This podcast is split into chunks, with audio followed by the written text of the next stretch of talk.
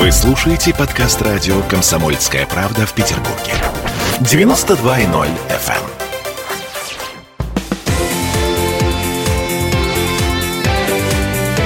Картина недели.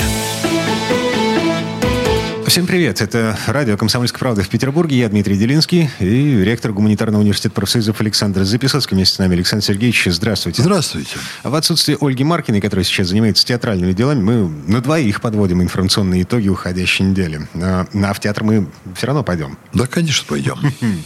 Но давайте начнем с декретных выходных. А, огромная страна, 146 миллионов человек, не побоюсь этого слова, внезапно узнали о том, что в мае просто исчезнут 4 рабочих дня.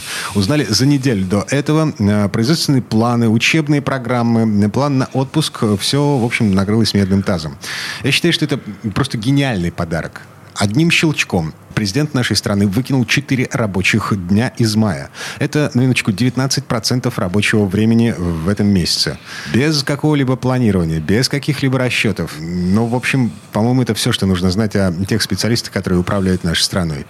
Если я в чем-то не прав, Александр Сергеевич, э, поправьте меня, пожалуйста. Да вы, в общем, правы. Это, конечно, неожиданность. Я убежден абсолютно, что президент, принимая такое решение, считал, что ну, он сделает хорошее дело стране стране, народу, люди обрадуются тому, что можно вот эти весенние майские дни провести с семьями, провести на даче, отдохнуть. Вот. И в этом есть определенная правда. Но, с другой стороны, конечно, лучше было бы, если бы это было заранее подготовлено. И есть ведь и официально прозвучавшая причина – это то, что мы между небом и землей в плане коронавируса. И было высказано мнение, что вот эта ситуация с такими неожиданными каникулами она поможет нам уменьшить э, количество заразившихся, как-то полегче будет нам выйти из эпидемии. Но, слушайте, а, возвращаясь все-таки к этим каникулам, э, спикер Сайт Федерации, бывший губернатор Петербурга Валентин Матвиенко заявила, что, ну, по идее, надо бы откусить праздничные дни от э, выходные дни от других праздников э, для того, чтобы компенсировать, ну, скажем так, потери бизнесу. Э, кстати, подсчитано Институт народохозяйственного прогнозирования Российской Академии Наук Федорук посчитал, что каждый дополнительный выходной в мае обойдется примерно в 100 миллиардов рублей. Ну, то есть 400 миллиардов рублей потеряла российская экономика, потеряет вот за эти майские каникулы. Ну, так, а, собственно, одна только просьба. А, даже если власти пойдут на предложение Валентины Ивановны, а, ну, пусть сделают это хотя бы заранее. Хотя бы... Лет за пять до того. Да, я вас понимаю, я вас понимаю, хотя, вот вы знаете, для меня, для ректора тоже были некоторые сложности вот с этим связаны.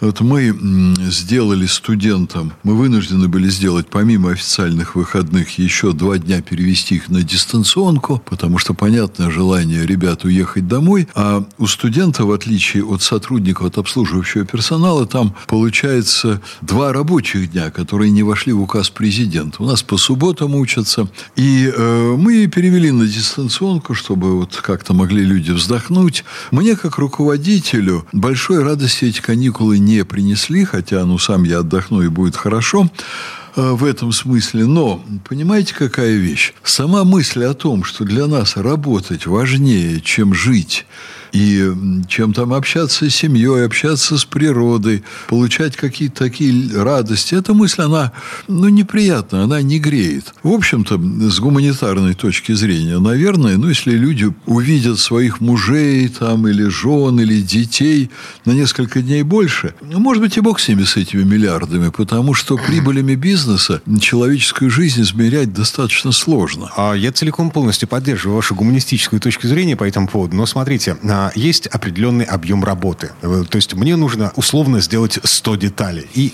по-любому, при любых обстоятельствах, за этот май я дел, должен сделать 100 деталей. Так вот, я их сейчас делаю. Я, я вынужден э, сидеть на работе до морковкиной заговени. Ну, Нет, правда. Дмитрий, Дмитрий, подождите. Вот э, это указание руководства, это принятие решения, оно же не носит вот такого императивного характера. Колоссальное количество служб будет работать по решению э, руководства множество различных фирм, корпораций, организаций. Э, есть возможность вывести сотрудников на работу, не делать эти выходные. Правда, насколько я понимаю, надо будет доплатить. А, кстати, смотрите, по трудовому законодательству... Э, в двукратном размере. А ничего подобного, потому что... Э, вот а не... в этот раз ничего подобного. Да, да. нерабочие дни, а да. а их, они не прописаны в трудовом законодательстве, поэтому... Да, в а, однократном размере В однократном размере, да. Да, это так. В общем, вы знаете, что я бы не стал бы все-таки вот эту ситуацию драматизировать. В ней есть свои плюсы, в ней есть свои минусы.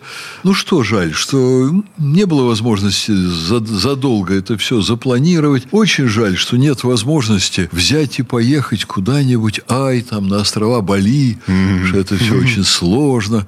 Вот. Нет возможности добраться до Марианской впадины и нырнуть, потому как эпидемия коронавируса, она к этому не располагает. И даже Китай будет не рад, если я туда завтра поеду на какой-нибудь их курорт или походить по Великой Китайской стене. А, не, не травите душу, не сыпьте соль на рану, Александр Сергеевич. Ну, правда. Поэтому это так. Но, тем не менее, давайте будем все-таки видеть больше в этом позитива.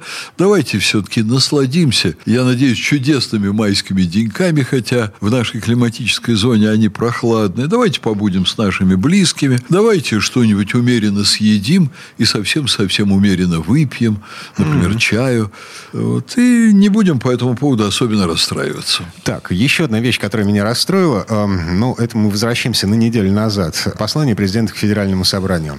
Э, я честно скажу, э, я ждал от Владимира Путина э, чего-то большего. Ну, правда. Какого-нибудь скандала такого. Не то чтобы скандал, но просто все шло к тому, что мы проснемся в другой стране после этого послания. Не случилось, не произошло. Ну, некоторые чиновники говорили, да, что это будет суперсенсация. А как они еще могут говорить, когда они сами там сидят и пишут э, выступление руководителя, оформляя на бумаге высказанные им идеи, вот о чем он хотел бы, чтобы это, так сказать, было сказано и написано. Вот, конечно, Путин сам определяет все свои речи, но я думаю, что там все же и у спичрайтеров есть некоторая работа. И они, конечно, говорят, о, это будет сенсация. Я вам замечу на эту тему, что для меня все же там был целый ряд отрадных э, вещей. Одна из них Путин очень последовательно, начиная с Мюнхенской конференции, ставит в различные плоскости различные вопросы, но они все увязаны в одну стратегическую линию, которая четко последовательно реализуется. Это возрождение России как великой державы, возрождение России как страны, с которой надо считаться. И он сказал ряд, э, на мой взгляд, очень все-таки важных вещей, хотя вы этого, Дмитрий, э, не ощутили или вы думаете просто иначе. Но вот, и все это было облечено в великолепную форму. Вот как, например, Шерхан и Табаки. Ну, Киплинга, да. Да, Киплинга. Вспомнили классику. Вот, и всем все объяснили. Вот теперь Чехия – это Табаки. Они играют именно вот такую роль. А Соединенные Штаты – это стареющий Шерхан с выпадающими зубами. Как-то очень точно все было поставлено на место. Вот э, вы, наверное, обратили внимание, Макрон, ну, буквально за пару дней до послания Путина сказал, что мы должны решить, где будут для России проходить красные линии, и с этой точки зрения вот, принять решение и дальше работать. На что Путин сказал, нет, мы сами себе определим красные линии и те, которые будем считать нужным. Возразить на это Западу нечего. Рычагов реального давления на нас нет. Вот э, я все время слышу от СМИ э, санкции, санкции, санкции. Ну, еще раз повторюсь, а что такое санкции? По большому счету, это когда Запад не дает нам либо какого-то оборудования, которое мы не производим, и сдерживает там освоение нефтяных шельфов, освоение Арктики, это, конечно, нехорошо. А другой тип санкций – это когда не дают деньги в долг нашим валютным спекулянтам. А вот это очень хорошо. Более того, я думаю, что в исторической перспективе и не продавать нам оборудование какое-то тоже замечательно, потому что все, что они нам завтра не продадут, послезавтра мы сделаем сами. Слегка напряжемся чуть-чуть. Все-таки наши люди должны жить хорошо, и это очень важно. Мы ведь 30 лет вот об этом мечтаем после крушения советской власти, а как-то вот это самое хорошо не очень наступает, не очень быстро. Александр Сергеевич, есть странная, наверное, мысль. По большому счету, только в одной стране мира на День труда люди неделю отдыхают. Да, наверное. А и вот поэтому у нас все именно так. Нет. Люди должны отдыхать. Вы затронули тему, которая мне как раз очень близка. Я вам скажу, что у нашей страны лучший трудовой кодекс в мире. Он больше всех в мире направлен на интересы работников. А Конституция 1934 года, э, сталинская конституция, она была тоже лучшей и самой демократичной в мире. Но все зависит от того, как они применяются на практике. Конечно. Но у нас трудовой кодекс как раз применяется. Вот вы только что сказали про праздники. А я ведь, заметьте, ректор профсоюзного вуза. И когда я говорю, что я вот ректор гуманитарного университета профсоюзов, некоторые граждане говорят, а где они, вот ваши профсоюзы, а мы их не видим. А вы знаете что, слава богу, что у нас в стране нет вот такой острой необходимости. Иногда возникает необходимость, но в целом нет острой необходимости в забастовках, в пикетах, в драках с полицией рабочих. Трудовой кодекс принят такой благодаря профсоюзам, что у нас очень большое количество тех социальных противоречий, которые были в 90-е годы, сглажено. И слава богу, и слава нашим профсоюзам за то, что они очень спокойно и без драматических конфликтов, которые идут во вред экономии, решают вопросы в пользу людей. Я вам скажу, что вот выступление Путина, которое на вас, Дмитрий, не произвело впечатления с посланием Федеральному собранию, вы знаете, это выступление главы реально социального государства. Вот мы тут с вами неоднократно говорили за прошедшие годы, что в России конституционный принцип социального государства не очень-то и реализовывался. А сейчас мы видим, по-моему, это, кстати, компенсация за жуткую ошибку действующей власти с пенсионным законодательством, но колоссальное количество различных льгот простым людям. Вот. И давайте мы будем уже сейчас более уважительно относиться к государству, которое все больше похоже на социальное не только по Конституции, но и на практике. Мгм. Так, ну и э, напомню на всякий случай, главный лозунг этого праздника, который у нас с вами на носу, мир, во-первых. Май, труд. Труд. В-третьих, май. Да? Александр Записоцкий, ректор гуманитарного университета профсоюзов. Я Дмитрий Делинский. Вернемся в эту студию буквально через пару минут. Картина недели.